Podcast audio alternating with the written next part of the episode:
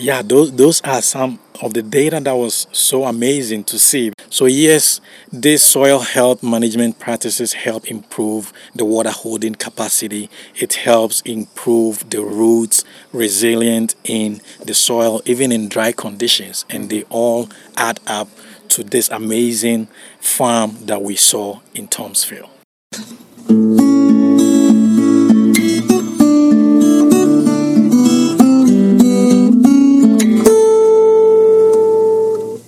Welcome to the 327th installment of Ear to the Ground, the Land Stewardship Project's podcast on family farming, regenerative agriculture, community food systems, and local democracy.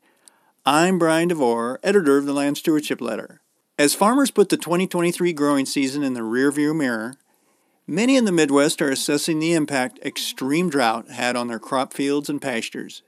In fact, for many farmers, this was the second year in a row that they experience drier than normal conditions. As I record this podcast here in Minnesota, lack of late fall rains and early winter snowfall is extending the drought well into 2024. For farmers utilizing practices that build soil health, the past two growing seasons have been a good test of whether they are making their land more resilient in the face of extreme weather. A lot of this assessment is based on balancing short term setbacks with long term soil building gains. For example, as we've noted in a couple of recent podcasts, one issue that's coming up is concerns around how much cover crops compete with cash crops for moisture and the impact that has on yields. On the other hand, anecdotal evidence is showing that farms that, over a number of years, have been utilizing practices such as cover cropping, no-till, long crop rotations, and managed rotational grazing are building the kind of soil that helps store moisture and make it available to growing plants when they most need it. And it turns out this is not just anecdotal evidence. This fall, while attending a field day at the Tom and Alma Cotter Farm near Austin, Minnesota, I was excited to see a presentation put on by researchers connected with the Sand County Foundation. The foundation has been doing a multi year study of 30 farms across Minnesota and Wisconsin. Each operation is paired with a neighbor farming on a similar soil type, but with variation in land management. In short, farms that are using soil health practices that involve cover cropping, reduced or no tillage, longer rotations, and rotational grazing of livestock are being compared to operations utilizing more conventional practices. The goal of the initiative is to measure how infiltration, water holding capacity, leaching potential, aggregate stability, and other soil health properties critical to improving resiliency and cutting fertilizer and manure runoff are influenced by management. The Cotter's Farm, which for the past several years has been utilizing numerous soil health practices to produce crops and livestock, is one of the operations participating in the side by side comparison. During the field day, Samuel Quach, an agricultural field data scientist for the Sand County Foundation, presented data showing how the Cotter Farm's soil health practices are building the kind of environment that's allowing the family to grow good crops even in the midst of a drought. It turns out that this tracks with what the researchers are seeing on other farms participating in the study. Final results won't be ready until sometime in 2024, but the project's preliminary findings already provide some solid scientific backing to what farmers are observing in their fields and pastures. More roots in the ground for a longer period of time equals better management of moisture and nutrients. After the field day, I talked to Samuel, along with Heidi Peterson and Anuradha Garg, about the Foundation's Show Me the Data research project. Heidi is the Vice President of Agricultural Research and Conservation for the Sand County Foundation. Anuradha is a postdoctoral researcher at the University of Minnesota's Department of Soil, Water, and Climate. Heidi started our conversation by describing the overall project and what they hope to learn from it.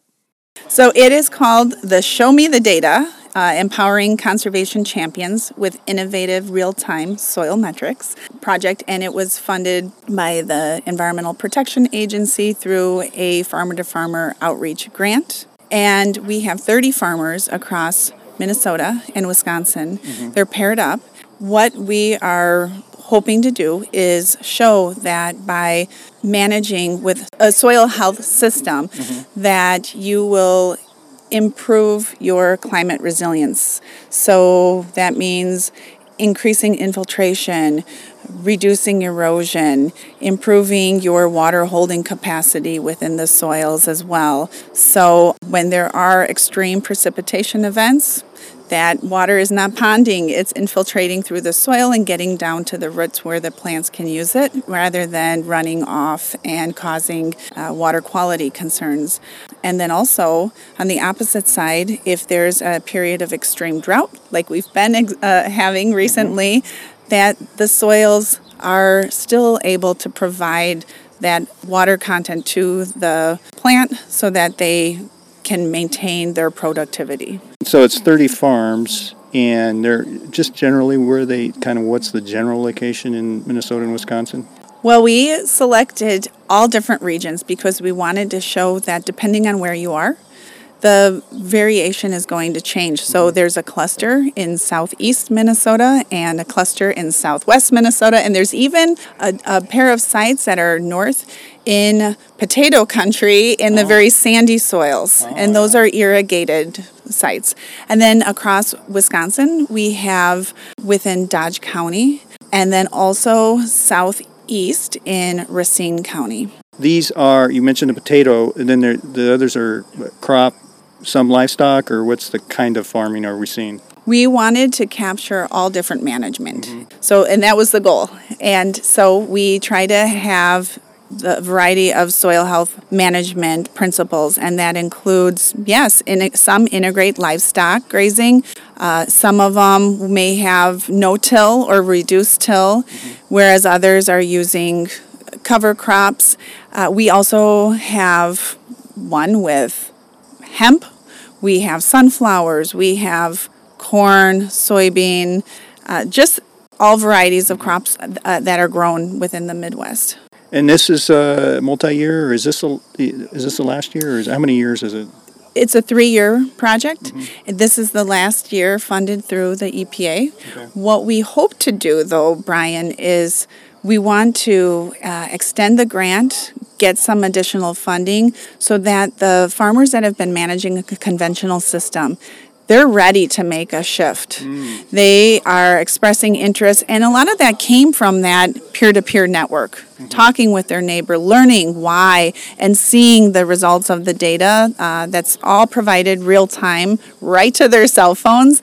And uh, so we're hoping that we can ha- help them implement the practice and then allow them to continue to see the change observed uh, with that data as it's continued to be collected. Yeah, Anuradha, can you talk a little bit about some of the res- the way some of the parameters of the research you're doing, kind of what you're looking at? When we talk about soil health, uh, soil health can be looked from three different aspects.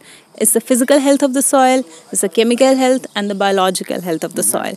So, when we talk about physical health, it could be in terms of the aggregate stability of the soil, what is the water holding capacity of the soil, how good it is uh, in infiltrating the water it is receiving. And when we talk about the chemical health of the soil, it could be different parameters that we are looking at. What is the pH of the soil? We have an ideal pH that should be maintained for different types of soil. What could be the ionic concentration that includes calcium, magnesium, potassium, and uh, yeah like that mm-hmm. and we also have percentage base saturation that is a parameter that is used which is calculated based on all these ionic concentration mm-hmm. so it is a like cumulative parameter and if we talk about i, I should be definitely I, i'm skipping a few parameters but there are more and if we talk about the biological health of the soil it is mainly in terms of yeah additional to the active organic carbon content and the mineralizable nitrogen content of the soil. It is also the microbial properties of the soil, microbial content of the soil. So we have certain tests that we follow, for example, PLFA test, which gives us uh, the ratio of different microbes that are present in the soil. The ratio that we see, like for example, the ratio of bacteria to fungi and like protozoa and actinomycetes. So all that concentrations give a very holistic picture how our soil should be and how it is right now. So it is good to look at all the data. So it's not just sometimes we just have a visual picture of the soil like mm-hmm. oh it's holding right so it should be a good healthy healthy soil but right it's better to dig deeper and get all that picture not regularly but once in a while at least once in a year so yeah, yeah. that gives us a lot of information about the soil health that's a super good point because kind of in this part of Minnesota, in, in this part of the Midwest, with corn and soybean farmers in particular, the traditional soil test is I want to know how much NP and K I have, you know, so that I can figure out what my corn yields will be come fall, that kind of thing. But this, like you said, is a much more holistic, big picture look that you're taking. So Samuel, you uh, we're at the Tom Cotter farm today, and we had seen some of the practice. He's one of the farms that's part of this this project, and so we had seen some of the practices he's doing and did kind of some field, just some field, real quick field testing to see the results of that. And we're able to kind of verify that he is a little bit on the right track. It looks like with building soil health. But you you presented on some results that you've been seeing, and it seems it sounds like you were kind of struck by some of the results you saw. Could you talk a little bit about that? I'm particularly interested in his soil and, and the, the ability of some of these farmers their soil to manage water because we mm-hmm. are in the midst of yeah. a really severe drought right now. It's mm-hmm. on everybody's mind. So, if you could just talk a little bit about that. So, as as mentioned earlier on, uh, the name of the project is Show Me the Data. Mm-hmm. So, I am very interested in working on the data and the data analysis to see what is going on. But to talk specifically about Tom's field, all the physical and chemical properties that it was that was mentioned by Anuradha earlier on uh, about the active carbon, about the uh, microorganisms, mm-hmm. and they all help in the process of the water holding capacity of the soil. Mm-hmm. Because if you have more organic carbon, then you are increasing the active carbon portion of your soil and improving the soil structure. We, we saw as I presented the data for Tom, that his soil had very high aggregate stability, which is a very good property when it comes to water holding capacity as compared to its per field. And we could see from the uh, moisture content data that I presented that the crops are really absorbing the water even during this dry condition, mm-hmm. they were able to, the crops, the roots were resilient. They were able to find the little water that is in the soil. And the trend we could see from the graph that they were absorbing some amount of water. And as Tom and others testified, and as we saw in his field, the crops are doing good. But when we compare to it per field, we could see that not the same reaction in terms of water absorption. So yes, these soil health management practices help improve the water holding capacity. It helps improve the roots resilient in the soil, even in dry conditions, and they all add up to this amazing farm that we saw in Tom's field. Yeah, and I want to go back to that the roots because that's something I think even with cover crops, people say we shouldn't just be call, calling them cover crops. We should be calling them something else because it's really not just about covering that soil. It's that root system that seems to be so key. Yeah, exactly. So sometimes you we all we witness is the above ground biomass, mm-hmm. right? And it tells us a lot also about what is going on below ground.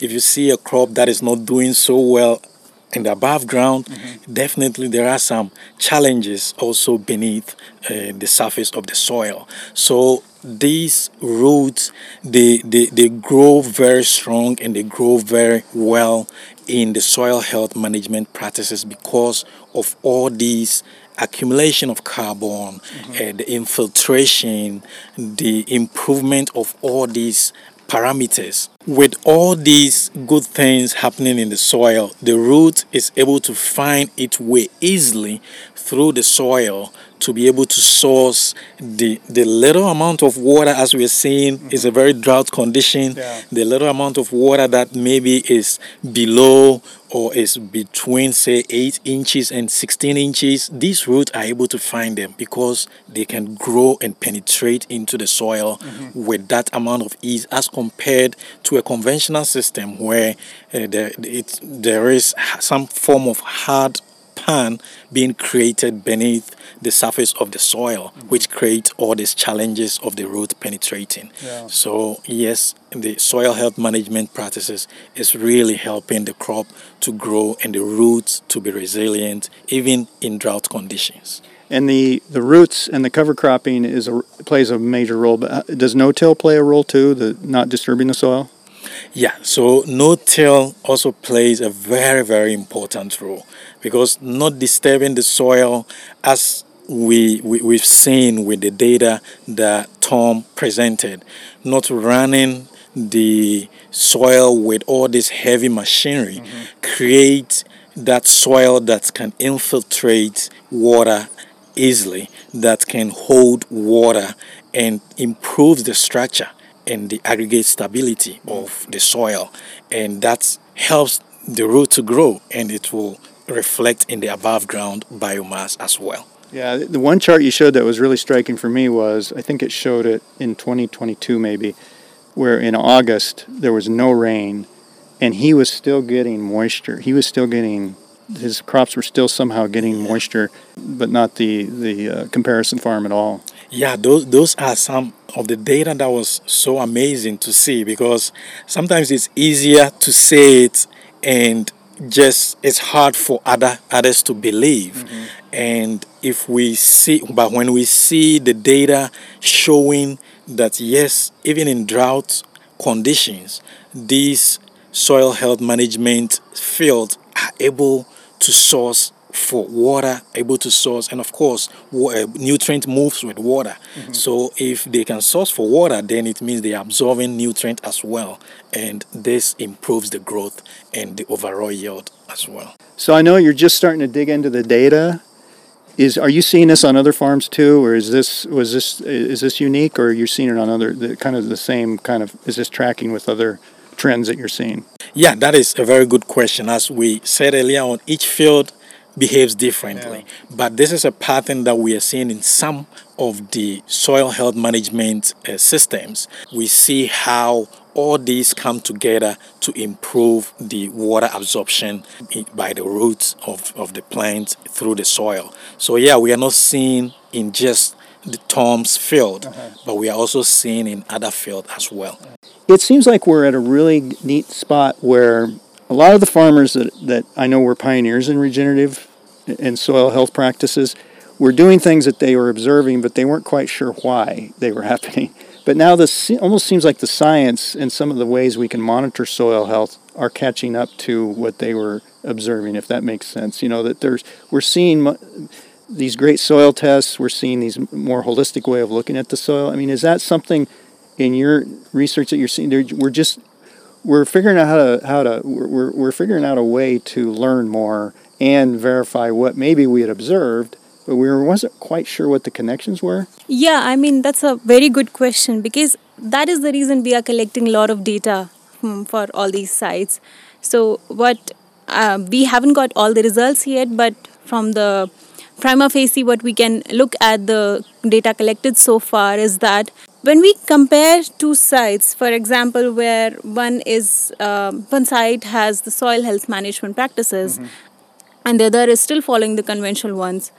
Looking at just one parameter, for example, if we talk about active carbon content, maybe the data shows that the active carbon content is higher in conventional site But is that additional data supporting that point?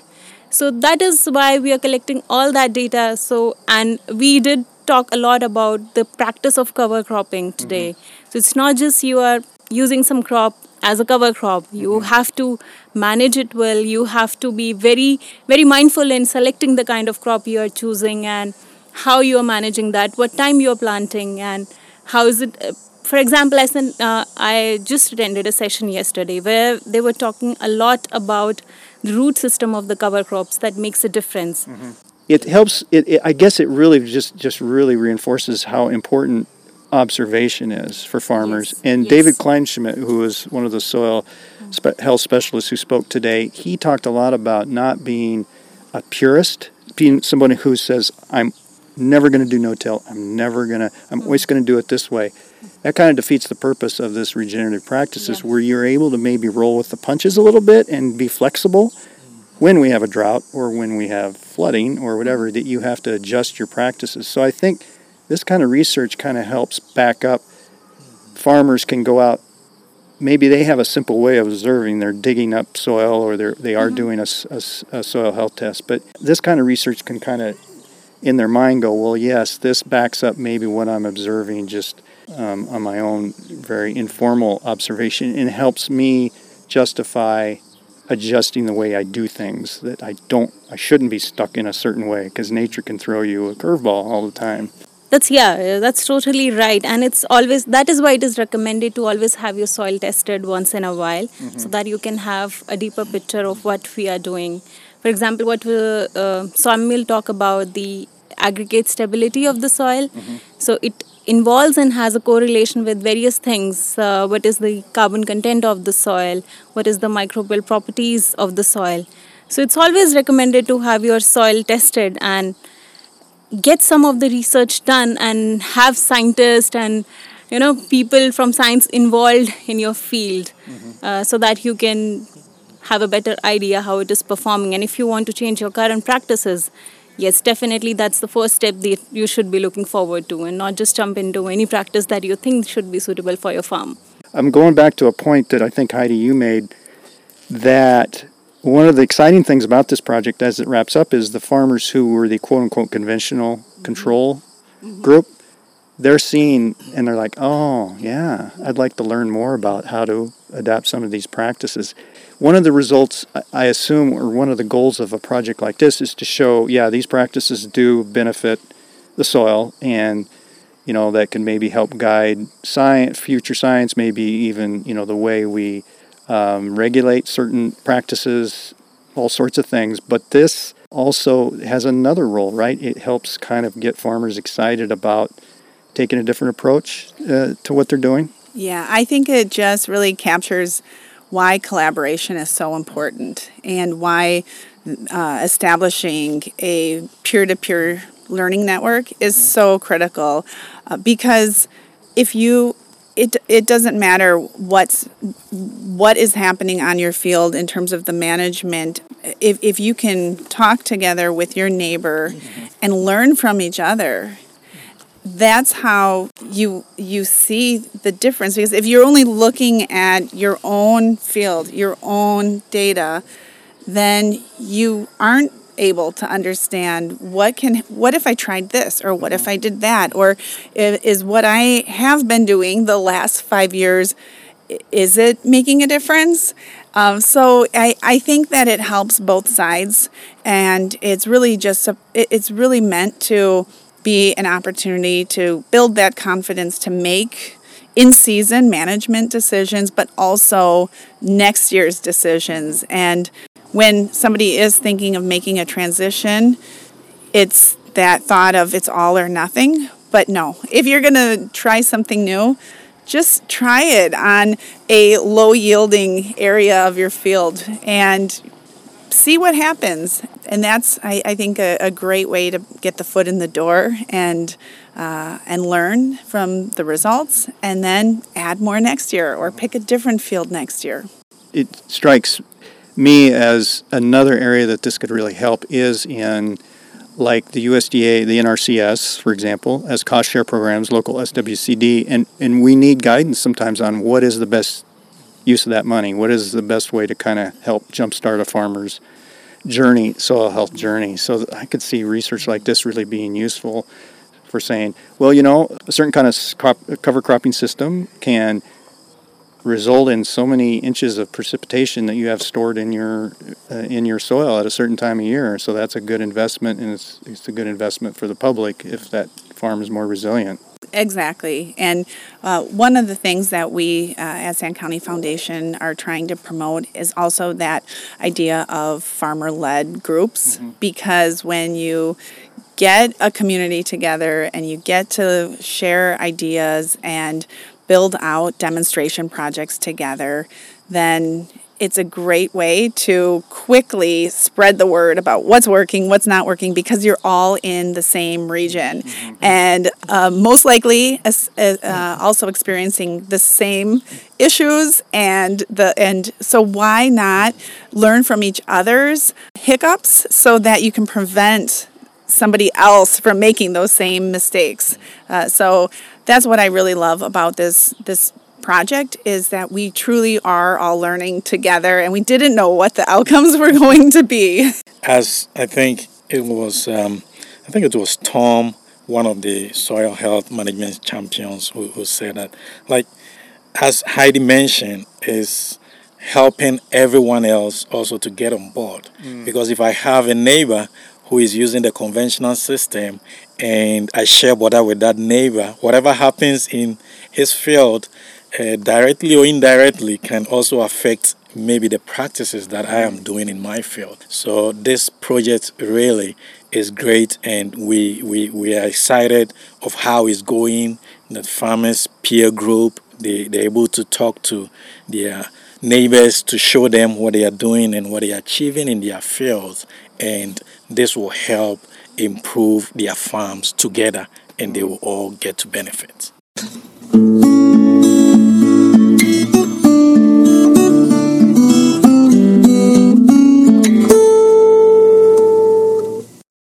For more information on the Sand County Foundation's Show Me the Data Soil Health Initiative, see the podcast page for Ear to the Ground episode 327 at landstewardshipproject.org. There you'll also find a link to LSP's Soil Health webpage as well as related podcasts.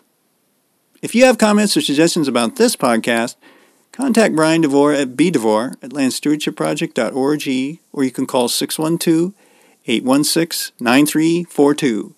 By the way, it helps us greatly if you can give Ear to the Ground a rating on whatever podcast platform you utilize. And word of mouth is the best way to spread the news about our podcast. If you like what you hear, tell at least one person about LSP's Ear to the Ground. Thanks to Laura Borgendale, a Western Minnesota musician, for Ear to the Ground's theme music. And a special thank you to all of Land Stewardship Project's members who make initiatives such as this podcast possible – if you're not a member, visit landstewardshipproject.org to learn how you can support LSP. Thanks for listening.